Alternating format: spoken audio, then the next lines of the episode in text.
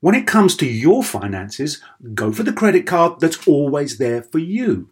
With 24 7 US based live customer service from Discover, everyone has the option to talk to a real person anytime, day or night. Yep, that means no more waiting for quote normal business hours just to get a hold of someone. Real service from real people whenever you need it.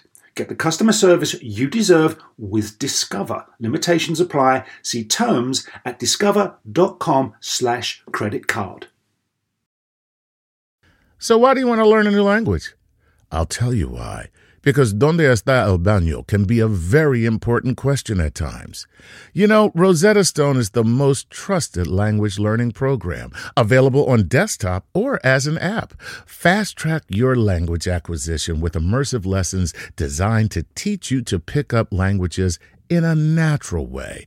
I love the fact that I can go from my laptop to my phone to pretty much anywhere and learn the language of my choice. Not to mention, I'm bringing my communication skills to new heights. Don't put off learning that language. There's no better time than right now to get started. For a limited time, Star Talk Radio listeners can get Rosetta Stone's lifetime membership for 50% off. Visit rosettastone.com slash startalk. That's 50% off unlimited access to 25 language courses for the rest of your life. Redeem your 50% off at rosettastone.com slash startalk today.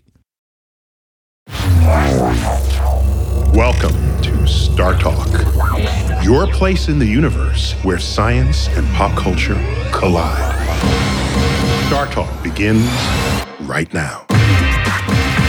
This is Star Talk. I'm your host, Neil deGrasse Tyson, your personal astrophysicist.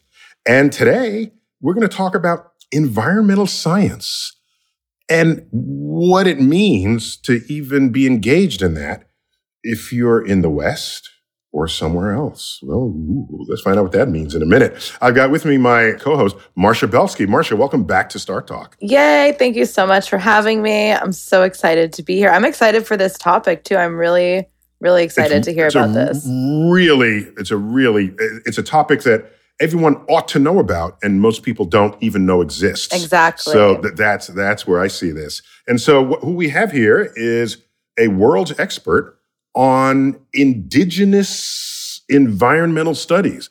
Who even knew that that was a thing? I've got Jessica Hernandez. Jessica, welcome to Star Talk. Del Palichi Biguri, thank you for having me here today.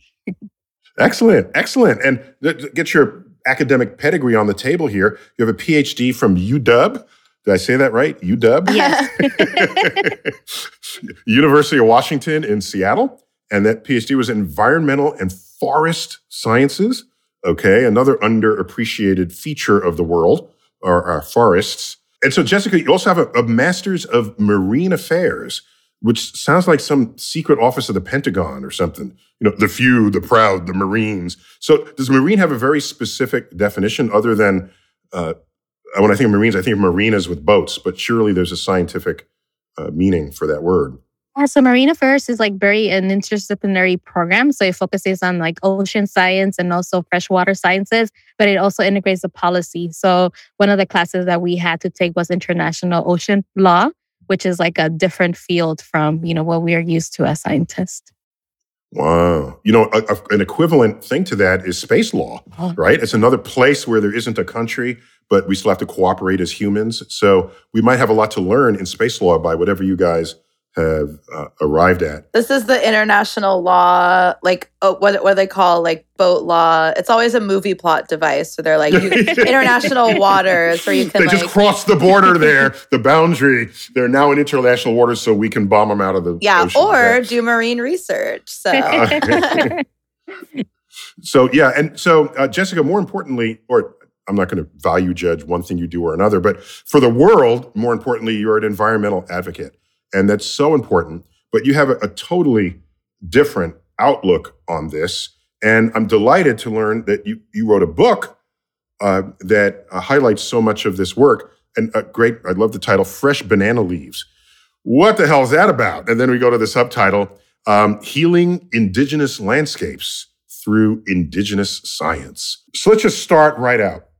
What is it we can learn from indigenous science that, quote, traditional science either doesn't know or can't learn, or we're, we're ignorant to, or we're in denial of? So, what are you bringing to the table coming from that place? Yeah, thank you for your question. And I think one of the ways that I look at Indigenous science is that, you know, a metaphor that I like to give the audience is like Indigenous science kind of looks like the completed puzzle versus Western sciences, we focus on the puzzle pieces, right? So we focus typically on two or three. So we're missing to look at the holistic or the entire picture in this sense.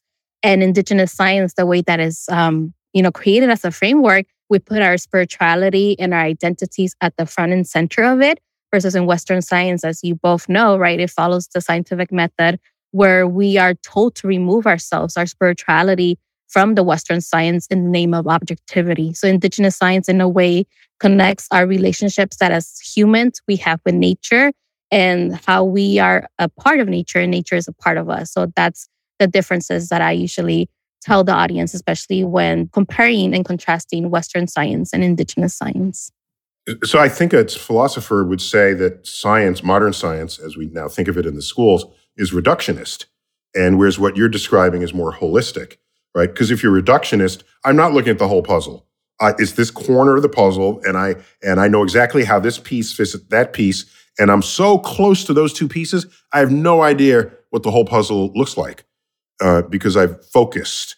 And whereas if you are holistic, you're you're factoring in everything. But is that always a better thing to do?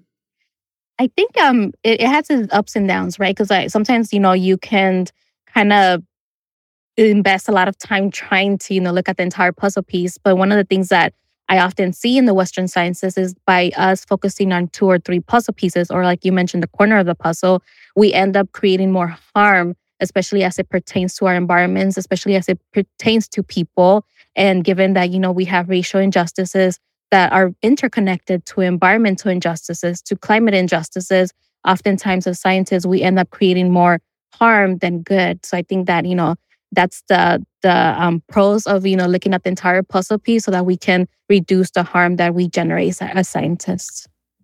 I feel like mm. admitting the human aspect too kind of makes the whole thing more honest because it's like with what like with Western science or whatever you call it, like modern science there is always humanness and human opinions and human decisions in it because I remember reading about how when they decided how to model DNA, it like came down to these two software modeling companies and one had way more money and so that's like kind of where they went but like western science is kind of in denial of all the sociology involved in that so yeah, it's like so I think at its best that sociology will determine what gets researched. Yeah. But at the end, what det- what is determined to be true, uh, I think it's they try and make it objective. Yeah. Yeah, yeah. At that point, but you're right. It, it totally affects the funding and what people study, or more importantly, to, to Jessica's point, what people even care about. Yeah, right. right. At, at, at, at the end. But okay, so so Jessica, there's a there's an extract from some indigenous tree, and I don't remember which tree. You surely know the tree from which we derived the active ingredient in aspirin. And so that's been extracted. Again, it's reductionist. No, don't chew on the bark because who knows what else is in the bark. Plus, that might not be fun. Here it is in a pill. So, what happened there is some indigenous medicine became uh, scientifically uh, verified. And so now that's just science, right? So, so why should indigenous science be something different from modern science? Why isn't it just you found something that's true? We check it in a lab. Yep, it's true. Now it's science. Why can't we think of it that way? I think one of the the things that I can um, think of is like how Western science is kind of founded on colonialism, right? When we look at who is considered the founders or the pioneers of many scientific disciplines, they're white European men who came to the Americas and kind of, you know, formulated their own philosophies based on, you know, Western religion that they introduced into the Americas. And I think that with indigenous science, it kind of addresses that colonialism, right? Because when we look at our landscapes, when we look at the ancestral knowledge that have been that has been passed down to us, especially, you know, from my grandparents, from my parents to myself, it, you know, part of our history has been fractured because of colonialism. But yet we're still trying to fight those nuances that Western or modern science kind of dismisses, especially as it pertains to Indigenous peoples. One being, like you mentioned, examples of our traditional medicinal plants or the medicine that we practice and how we can compare that to how Western medicine is practiced today, right? Where they're also looking at one puzzle piece and they're giving you, you know, medicine for whatever you're going into the doctor for. But in reality, the long term effects, you know, it, it has other impacts in your overall health. So I think that, you know, that's an example that, you know, the foundation of colonialism and how that's embedded in the modern or Western science we practice. I like that, that uh, the medicine they prescribe for that one ailment is a puzzle piece because they're not looking at the whole thing. Just, you got mm-hmm. this one ailment, we give you this one pill, and then come back, you know, later for another pill, maybe. Uh, so, so you speak, you speaking in first person. Are you a descendant of uh, indigenous peoples? Yeah, so I'm Maya Chorti. So my Maya Chorti community comes from Central America. So we are at the border of El Salvador, Guatemala, and Honduras. And my my father was actually displaced during the Central uh, American Civil War, where he was actually 11 years old when he was forced to be a child soldier in that war. And then I also come from the Zapotec communities, which is are located in Oaxaca, and that's where my father eventually received refuge um, as he was making his journey up to the United States to receive asylum. And that's where he met my mom. So I come from both communities in that sense. Okay, so you not only got the you got it in your in your family, but now you have the academic side of it to go with it. So that that ought to make you pretty potent in these conversations when you have to convince people's people of what they need to do. So so tell me about climate change and indigenous science. And what? go. Tell us about climate change and go. You have two minutes. yeah. your best two minute answer on. Yeah. How are you going to fix the problem that we caused? well, I guess to give my two minute solution, um, when we look at indigenous communities, especially our relatives or our communities who are living in our ancestral lands, one of the things that I can notice is that we are already facing the climate change impacts, right? When we look at Latin America, Latin America is the house for 50% of the world's biodiversity. So we're seeing how, even despite colonialism, capitalism, all these Western ideologies being introduced into our lands, we're still stewarding and caretaking for 50% of the world's biodiversity. But just to be clear, the, the Amazon basin is most of that, isn't that right? Yes. And yes, yeah. and we wow. see and we see how even like, you know, the indigenous communities in the Amazon are facing extreme violence because, you know, they're going against these international agricultural corporations, multi-billion dollar corporations that are trying to deforest the Amazon rainforest. And I think that through that, many indigenous communities are trying to mitigate climate change. But oftentimes, when we talk about in the Western science or in the international scope, right, we're kind of focusing more on the adaptation strategies.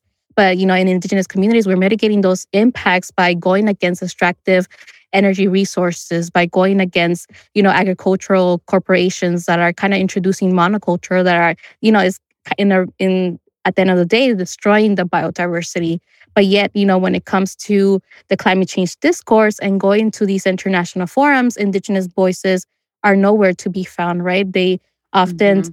talk about us, but they don't include us at the table or allow us to lead those tables or conversations. This is a big yeah. issue. I mean, I mean, so so this goes beyond science. This is policy.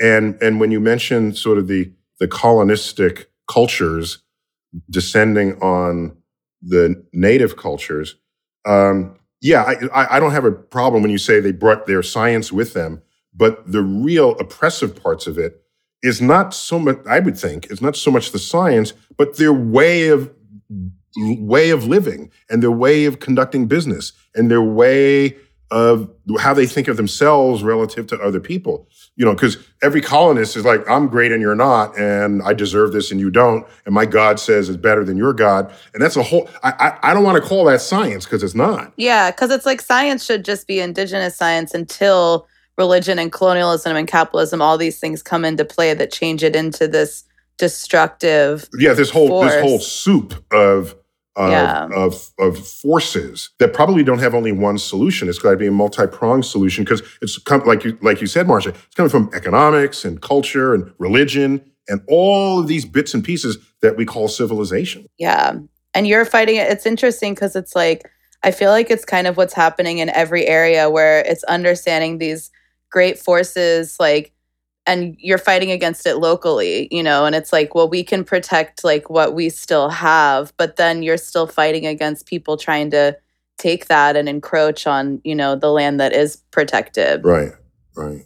We got to take a quick break, but when we come back, I want to take a deep dive into that biodiversity question. I, I, I didn't know that like it was 50% of the world's biodiversity is in Latin America. That's an amazing fact. Me neither. I, yeah. I, I knew the Wow. Amazon basin would have a lot of whatever it had, but for it to be that much even of the whole world, um, and and just to watch the the contest, the conflict between indigenous peoples and the West that basically uh, the West, what Europe basically that wanted to conquer the world. So when we come back, more of indigenous peoples and their role in saving the planet on Star Talk.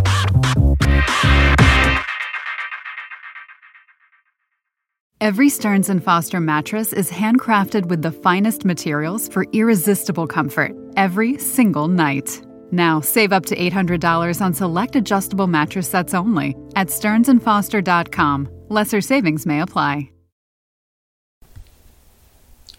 This podcast is supported by FedEx. Dear small and medium businesses, no one wants happy customers more than you do.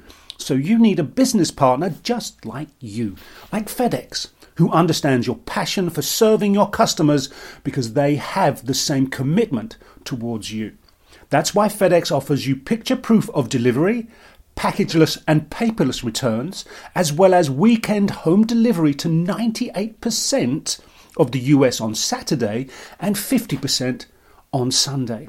See the FedEx service guide for delivery information. What's more, FedEx Ground is faster to more locations than UPS Ground. Trust FedEx for timely deliveries. See what FedEx can do for your business. Absolutely, positively FedEx.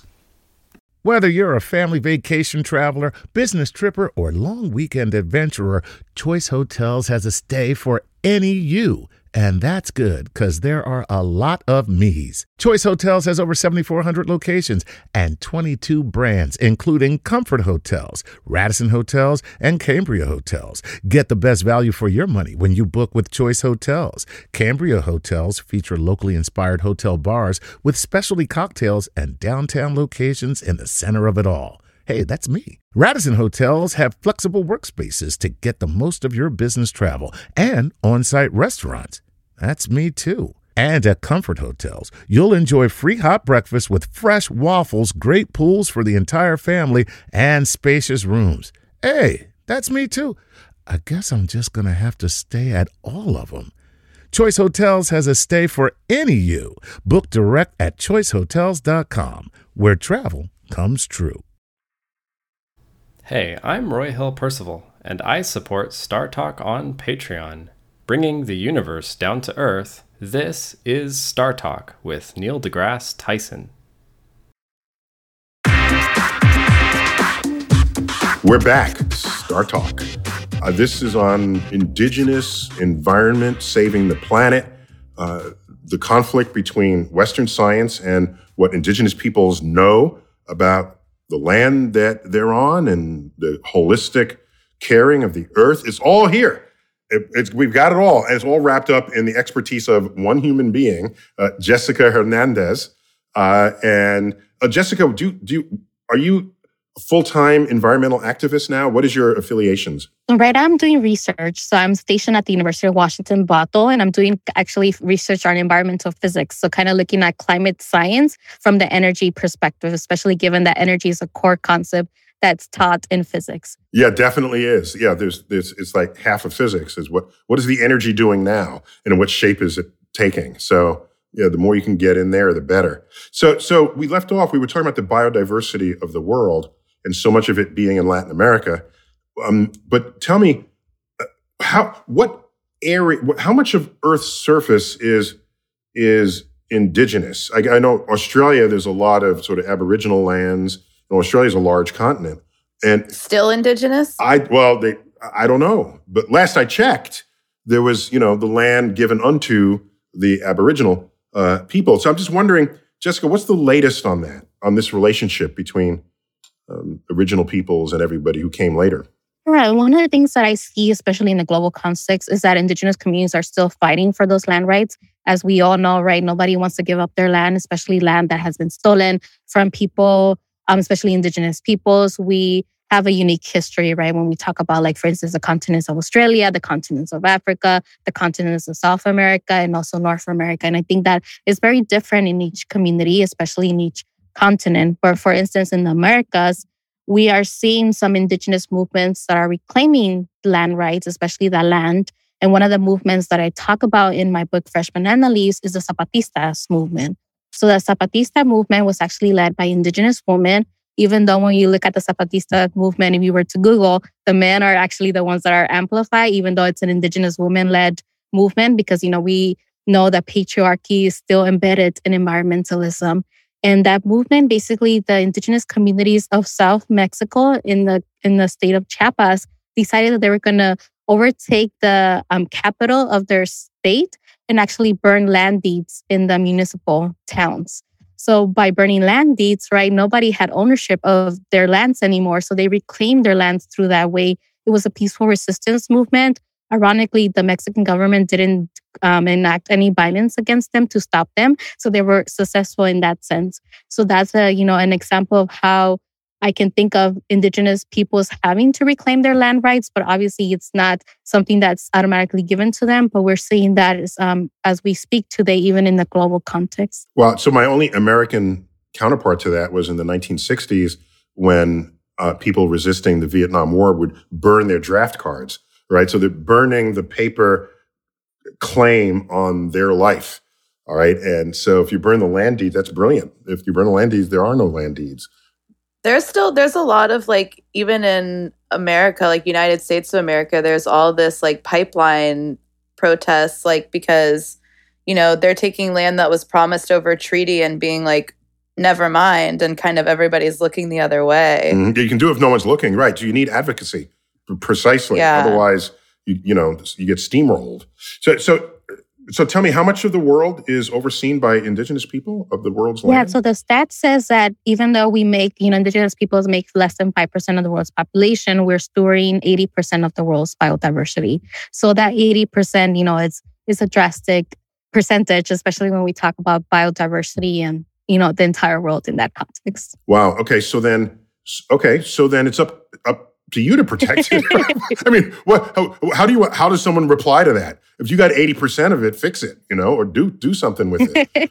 so I think that oftentimes, you know, we are still like even like Marcia was mentioning, like the pipelines, right? We still see how when we're trying to protect our landscapes or our lands, we are faced with extreme violence. I think with you know, the prime example that we all witnessed was what was happening at Standing Rock, right? Where the police were actually using tear gas or military equipment to stop those protests because, you know, they didn't want to listen to indigenous peoples. Mm-hmm. All right. So, all right, you're telling me all the problems. but at Star Talk, we solve problems here. Okay. Do you? Uh, well, let, let, me save that for the third segment, where you're going to give us the solutions, step by step solutions for for the better world. But um, tell me about the. Uh, give me some specific examples of what what indigenous peoples are doing with regard to forests and the oceans that others could be doing that could help things. Yeah, so one of the things that I can think of is in my Zapotec community and nation, we are made up of different pueblos or different tribes we are actually stewarding our forest, right? So we're actually um, leading timber um, companies where we actually are not necessarily deforesting the entire forest, but we're you know taking timber in a way that allows us to take the timber from older um, trees when they're mature but it still allows the trees to grow again, right? So it's not necessarily getting rid of the entire tree, it's kind of cutting it in a way where we're using our traditional knowledge to cut what we need, especially to sell timber in that sense.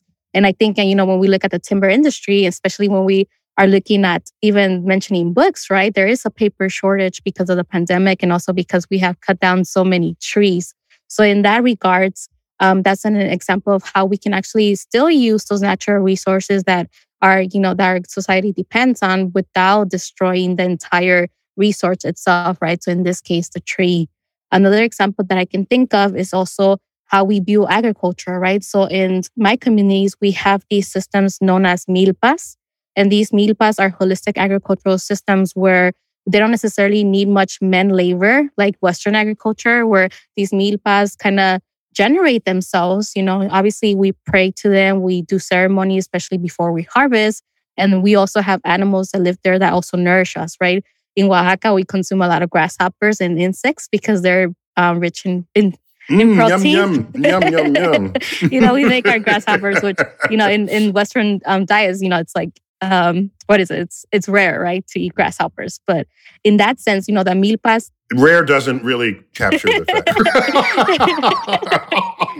That's true. Whatever. True. They're eating frog legs no, no, frog legs okay. and stuff. It's like people are never. eating whatever, yeah. but I guess that. Gotta draw the line yeah. somewhere. So, so, you're like indirectly consuming. I've, I've actually, I, I've had, I've had pan fried grasshoppers before. They're yeah, crunchy, see? And um, I don't know if, you know, a little salt and pepper, they were fine. So I definitely think the way I'm socialized, I always scares me because it's always like when the apocalypse comes, are you going to be able to like eat bugs or eat everything? And people who can live off the land obviously have such an advantage. And I'm like, you're, the, you're first to go. I, I, really like. You're the first wave of death. I'm first to go. Push comes to shove, I like to think I could eat a grasshopper, but we'll see. We'll see. I heard you mention trees. Just to be clear, you are harvesting parts, like limbs of the tree for your needs, and then the tree just continues to grow. So you, at no point do you kill the tree for those needs. Is that correct? Did yes, I understand that's correct. correctly? And I think that, you know, Western science still needs to, in a way, um, catch up to the indigenous knowledge that we have. But as Yeah, we're not even thinking yeah, that no, way. we were just thinking no, of cutting yeah, the whole tree. but it's the greed. If they would cut that, like I feel like they could think that way, but a mm-hmm. company would look at that and say, why would we take a slower and less amount of product? Take it all. We can like just it's like you said, they're not yeah. thinking about the whole thing. They're just thinking about the pieces and their piece the tree is, their is a puzzle piece. company. Yes. And if mm-hmm. everybody's doing that, but if everybody actually adopted sustainable practices and not just like going green for a commercial, you know what I mean? So that they can advertise like our offices have cut down energy by five percent. Wait, wait, wait. So so isn't it still sustainable to cut down a tree but then plant another tree? Isn't that still creating some kind of equilibrium? It's a more violent equilibrium, of course, but isn't that still what? I mean, I, I was amazed growing up. How is it that every year there are Christmas trees available for people, right? So there's got to be some somewhere because because you you are buying a tree that's older than a year, right? So somewhere they're growing trees at a faster rate than we're using them. Otherwise, we would have run out of trees, right? So, so isn't there, isn't it possible to have an equilibrium of new trees versus trees you cut down?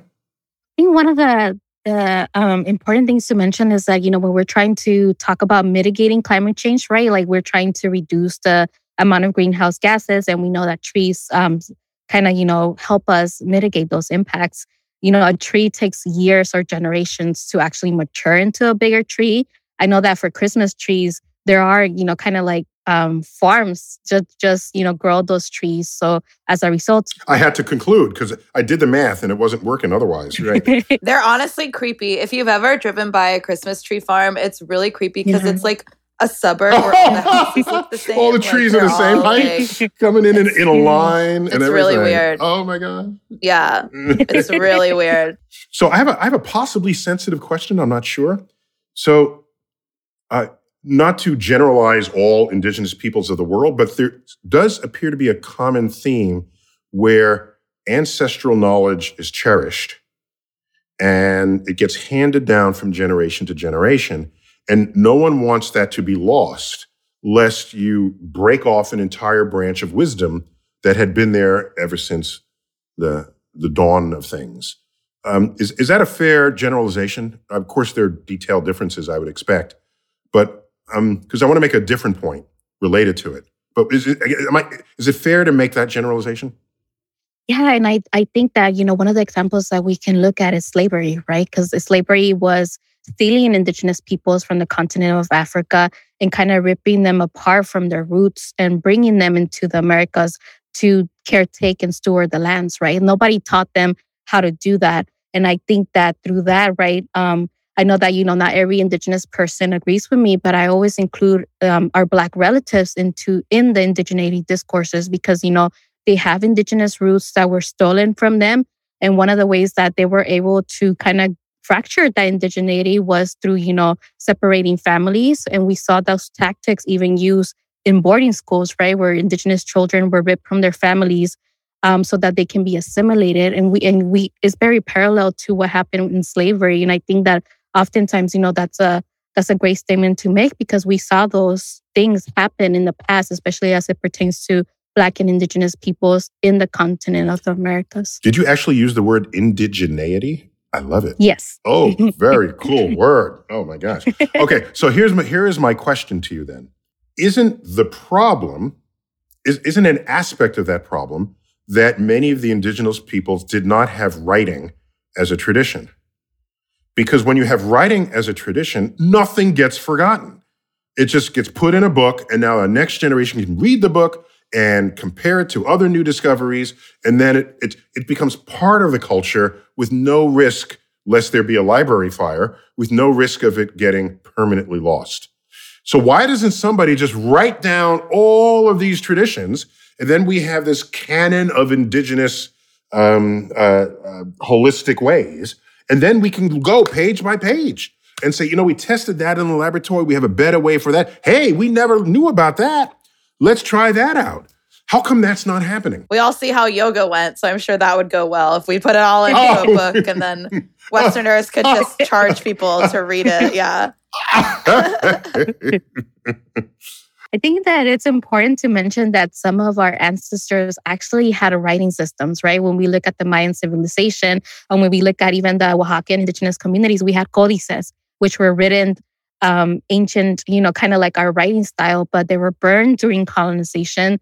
A lot of our regalia, our traditional clothing, actually um, coming from a family that embroiders and does regalia for our communities we write our own stories through that art, through that embroidering of the flowers. But yet, when we look at how colonization addressed that, they burned those items because they were, you know, because of Western Christianity, they were kind of relating that to, you know, worshiping the devil, worshiping evil spirits. So they burn a lot of that. We have some codices, you know, are written um, writing styles in stones kept behind museum glass doors, right? To the ones that were actually not burned and they're in Europe. So, how do we have access to those things that these multi billion dollar museums are actually, you know, keeping behind museum glass doors when in reality, you know, that can be used for us to also pass down the knowledge and reclaim some of the knowledge that was, you know, stolen and lost because of colonization and all the. Well, of um, course, there's been an ongoing movement to decolonize uh, museums and other institutions mm-hmm. that exist uh, all the fruits of indigenous peoples in through the lenses of, of Western folk. So we're going to take a quick break, uh, but I want to remind people that you have a new book, and the first two words are banana leaves, and you have to just before we go to break, just explain the banana leaves because I, it caught it did catch my attention, mind you, but I, now I, I'm forcing you to tell me a little more about those two words. Yeah, so um, banana trees are actually not native plants to Central America. And I think that one of the reasons why I entitled it Fresh Banana Leaves is because banana trees, while they were introduced into Central America, they have become our relatives, right? When we look at Central America cuisine and, and our food and our traditional foods like our tamales and everything else that we make, we incorporate those banana leaves. And I think that that's a history that many indigenous communities in the Americas that have um, banana leaves into their diets kind of have that relationship with banana trees as it relates to them becoming a relative and also a displaced relative. And we can talk more about that in Wow. Okay. So it's not only a literal, but metaphorical reference yeah. to an entire way of living. Mm-hmm. And it also kind of ties to my father's story, especially his story when he was a child soldier. Um, at the age of 11, he was forcefully um, made to join either the guerrilla or the military, the government military. So he joined the guerrilla. And one of his stories that he tells me is that banana trees, even though they were introduced into Central America, they became their only food source, right? When we look at the guerrilla, um, the guerrillas in Central America, they were made up of indigenous children fighting against the oppressive government structures, especially the government structures that introduced these plantations that were forcing indigenous children to work for, you know, pennies, oftentimes for just a meal. And I think through that, you know, it kind of also plays into the role that, you know, these banana trees, they were fighting against, like Marcia was talking about, we were fighting, they were fighting against these systems that were introduced, not necessarily against the banana trees, but the systems that kind of govern those plantations, especially as it relates to um, you know those Western monocultural ag- um, management systems. management Yes. habits of the thing, right? Yes. right. Mhm. Mm-mm. Well, all right. When we come back, I want to I, I want to actually hold you to the rail here and get you to solve some of these problems. Okay, and we're going to do that on StarTalk when we return.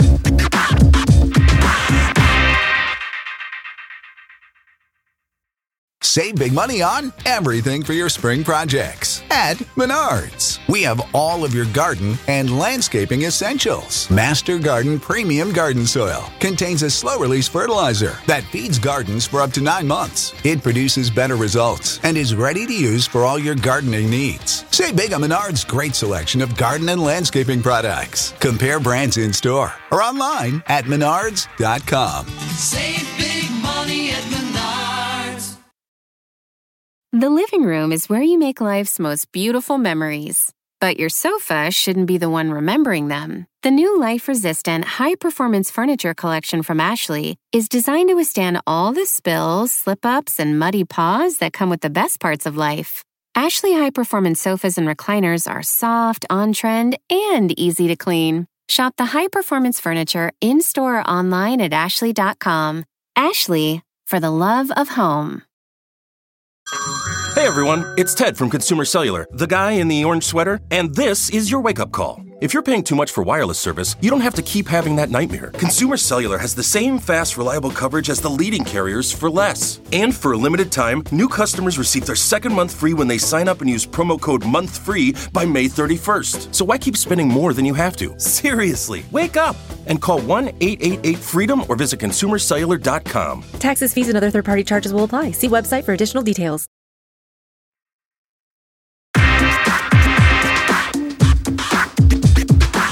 We're back, StarTalk, our third and final segment. We're talking about environmental science and indigenous peoples, indigenous traditions, indigenous ways of interacting with their environment and nature, and contrasting that with Western ways, especially colonialistic Western ways, um, which is a whole story unto itself. And we got Jessica Hernandez. Dr. Hernandez is one of the world's experts on this subject and just recently wrote a book called Fresh Banana Leaves. And they could get the title right here Healing Indigenous Landscapes Through Indigenous Science, published earlier this year. Of course, I've got Marcia Belsky. Uh, welcome back, Marcia Belsky. Hello, Yes, okay. So, so Jessica, you, you we, we've spent the better part of a half an hour describing, um, you know, evil European historical and current ways and indigenous uh, uh, challenges to that. How do we solve this problem? The two, two, I see two problems. One of them is, is anyone ever going to listen to indigenous peoples who've been there way longer than everybody else? And the second, you can listen to them, but how do we know that's going to solve the larger problem that we've created? How do we know that? I think we're seeing how um, current international policy and also national policy is trying to understand that, you know, actually local knowledge and listening to indigenous peoples can help us mitigate climate change. We saw how this administration recently passed a presidential memorandum where President Biden actually says, oh, we should actually incorporate local knowledge and indigenous knowledge when it comes to environmental regulations, right? But we know that a memorandum is not actually policy that states have to follow. It's just something that the president kind of pledges to do.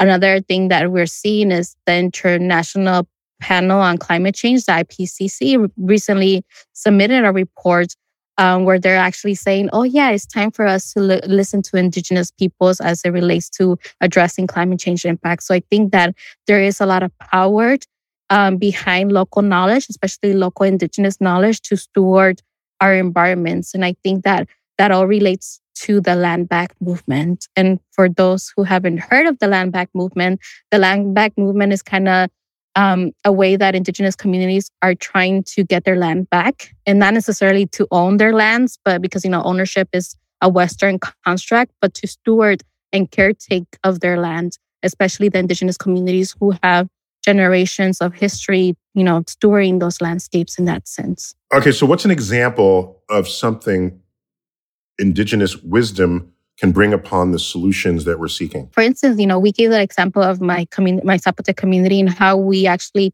you know, take care of our forests. I think another ways is even when we look at indigenous communities and how they're actually um, going against extractive energy resources. Like recently, we saw how in Ecuador, the Amazon rainforest had over 5,300 barrels of oil spill, even though the indigenous communities of that region were against that building of those pipelines going through the Amazon rainforest, right? So unfortunately and ironically, it has it takes an environmental catastrophe or environmental, you know, drastic event to happen for people to be like, oh, actually we should have listened to indigenous communities from the start because, you know, in that case they could have prevented those, you know, thousands of oil barrels spilling in the Amazon rainforest. Uh, can I be a, co- a colonist Yes. capitalist just for a brief second? Ready? 5,000 barrels? That's nothing. you guys see some of the other oil spills.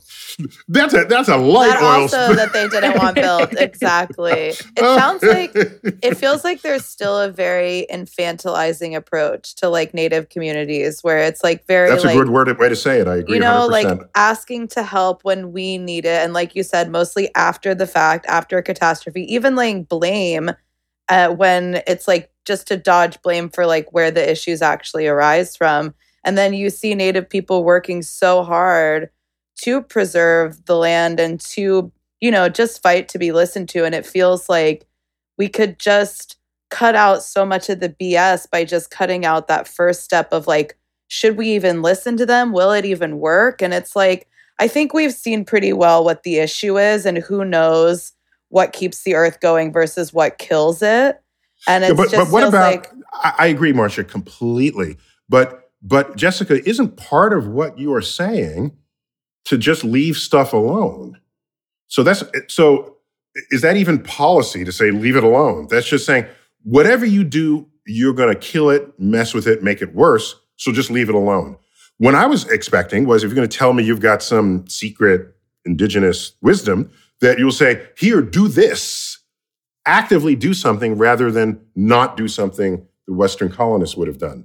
So is this something active you can tell us to do? Yeah, I think that um, you know, a lot of indigenous knowledge is not necessarily meant to be kept in secret, right? It's sacred. And I think that has to go back with what Marcia mentioned, right? How sometimes when we have shared indigenous knowledge, it has been co-opted. And I think an example that I can think of, you know, she mentioned yoga. Um, I can think of um, permaculture, right? Permaculture, to get a certificate in permaculture, you have to pay hundreds of dollars. And permaculture is actually stolen mm, Aborigine knowledge from the, you know, indigenous peoples of Australia, where a white cisgender man came and he was like, Oh, this is amazing. Let me package it so that the Western society can consume it. And we're gonna call that permaculture. And for those who don't look at the histories behind certain disciplines or, you know, areas of study, you know, they don't know that that's actually indigenous, you know, co-opted indigenous knowledge. And I think that it's also building better relationships where we look at indigenous knowledge not to be consumed, but something like you were mentioning, Neil, that can be, you know, that can help us mitigate climate change. And I think that unless we dismantle that Western way of thinking where everything has to be sold, where everything has to be commodified, you know, indigenous communities are going to be a little bit receptive to sharing their indigenous knowledge based on, you know, these past cases. mhm. So, I- as I understand it, you have certain uh, shepherd shepherding of forests, given where you your ancestry, and something that's been with Earth ever since there's been Earth and forests are forest fires. They've been sort of picking up the pace lately, but nonetheless, how did indigenous peoples ever uh, deal with that? Because those can happen very naturally with a dry season and a lightning bolt. So one of the methods that you know it's not that has been coined into a Western concept is known as prescribed burning, where you know it's kind of similar to how we steward the timber in our Zapotec nation, where we burn certain parts of the tree and the forest, so that it prevents you know it gets rid of that dry um, you know areas of the forest, so that it prevents future wildfires. I know I gave the example of milpas, and milpas are also um, you know these holistic agricultural systems that during the summer season they actually burn themselves, right? It doesn't necessarily require us to put it on fire, but those milpas, they're very restorative in that sense that they burn themselves. And then that allows the crops to regrow again. And I think that that's the same that the management practices that we have embedded into our forests is that prescribed burning to prevent, you know, future wildfires in that sense. Okay, so that's a that's a that's a positive outcome here. I mean, obviously, the, the fires are, are growing in frequency because of other more global climatic issues. But specifically, if we think of a fire as a puzzle piece, you have a, a puzzle piece solution to a fire that has been shared and has been implemented successfully. Did I?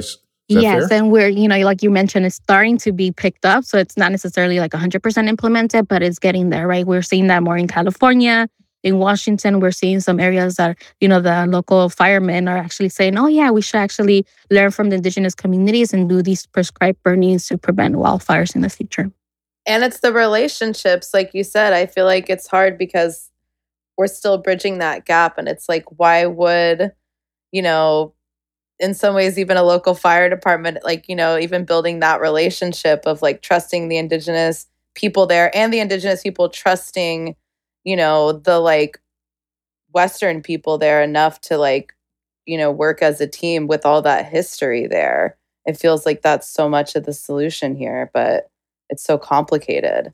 I've got another question here. So, in this age of jet transportation, which has been with us for about 60 years, no, hardly anyone dies where they were born. So, this notion of belonging to the land is that ship has sailed. Literally, I guess. But that, uh, that is that that's a that itself is a state of mind. What what do you do about that going forward into the era of uh, cross intercontinental travel? Yeah, I think that oftentimes it's a matter of reclaiming our own histories, right? Because, for instance, in my Zapotec community, our creation stories tell us that when we, you know, pass on, our spirits enter the clouds, right? And that's why um, our you know, nation is considered the Binisa people, which means the cloud people. And as a result, right, like our heaven, if we were to look at it from Western religion terms, it's in the clouds, right? And it's, you know, and it shows uh, the manifestation that we, we're still a part of nature because, you know, what happens in the clouds? We have the water cycle, right? We get the water that nourishes the plants, that nourishes the land. And I think that, you know, oftentimes we talk about how indig- you know, being indigenous means holding on to those relationships, to that spirituality, even while you're displaced. And, you know, unfortunately for many people who have been displaced, like you're mentioning, because it, you know, you can travel or you are forced to migrate, you lose kind of you fracture that identity. But I think it's important to reclaim our histories, especially when it relates to the spirituality that still holds us connected to those landscapes. So spirituality is not sort of a fundamental part of modern science. So how do you bridge that gap?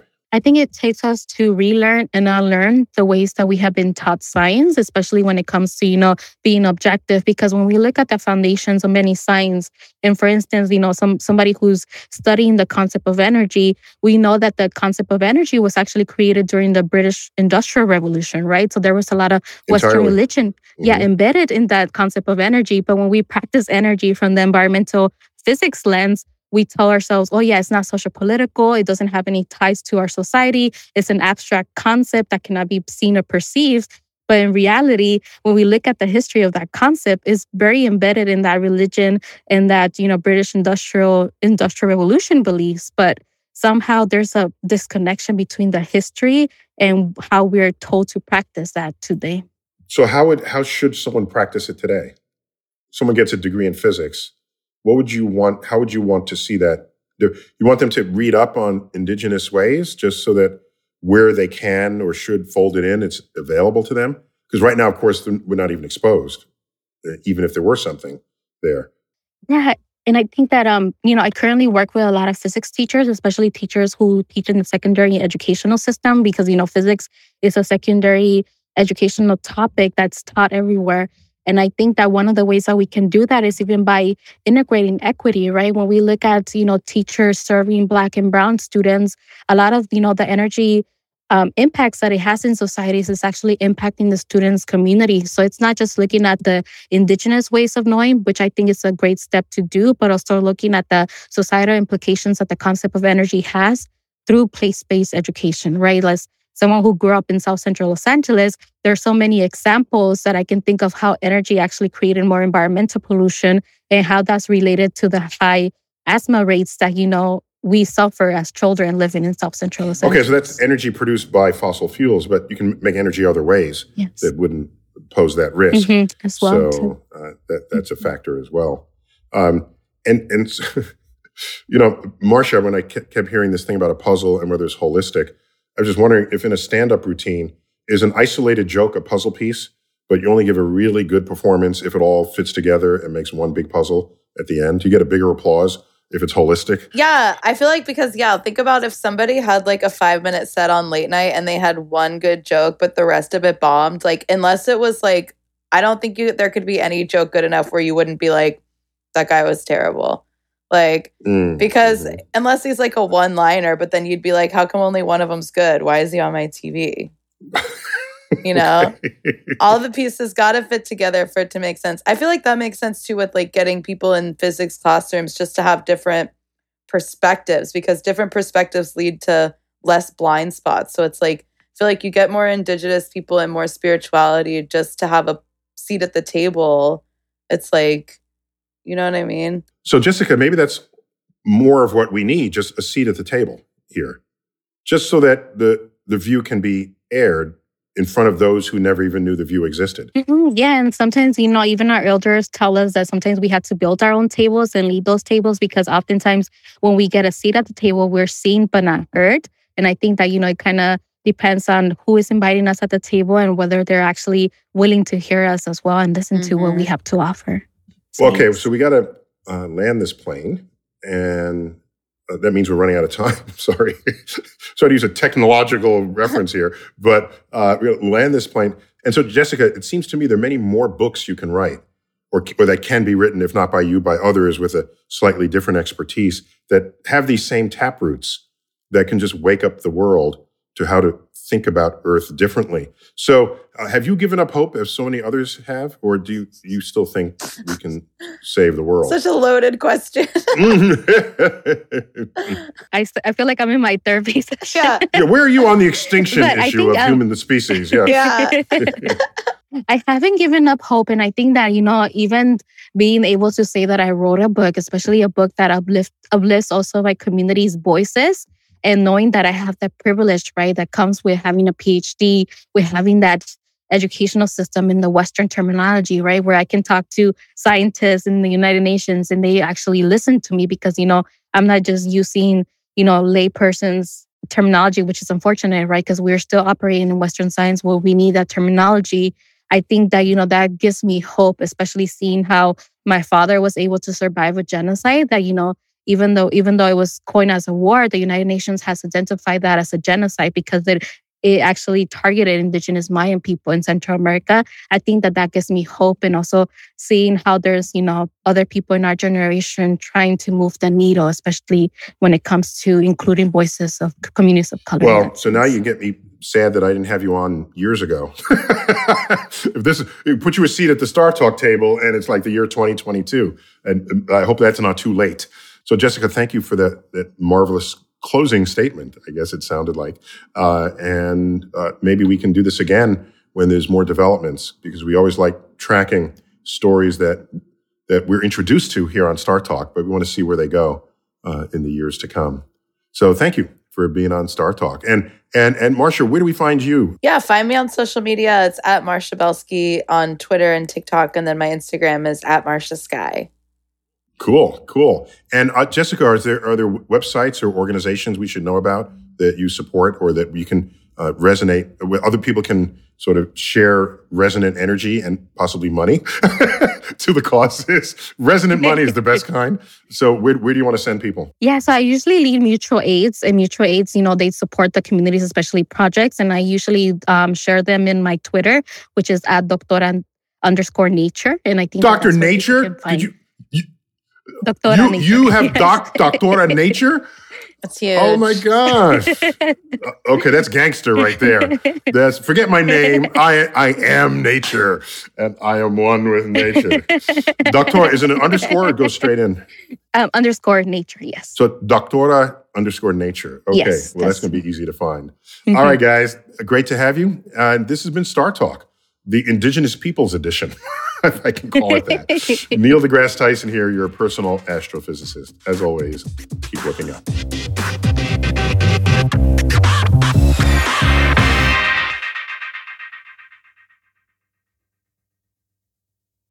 Save big money on everything for your spring projects at Menards. We have all of your garden and landscaping essentials. Master Garden Premium Garden Soil contains a slow release fertilizer that feeds gardens for up to nine months. It produces better results and is ready to use for all your gardening needs. Save big on Menards' great selection of garden and landscaping products. Compare brands in store or online at menards.com. Save big money at Menards.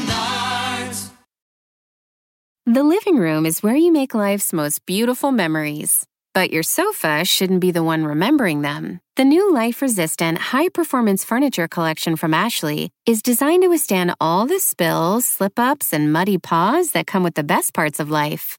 Ashley high performance sofas and recliners are soft, on trend, and easy to clean. Shop the high performance furniture in store or online at ashley.com. Ashley, for the love of home.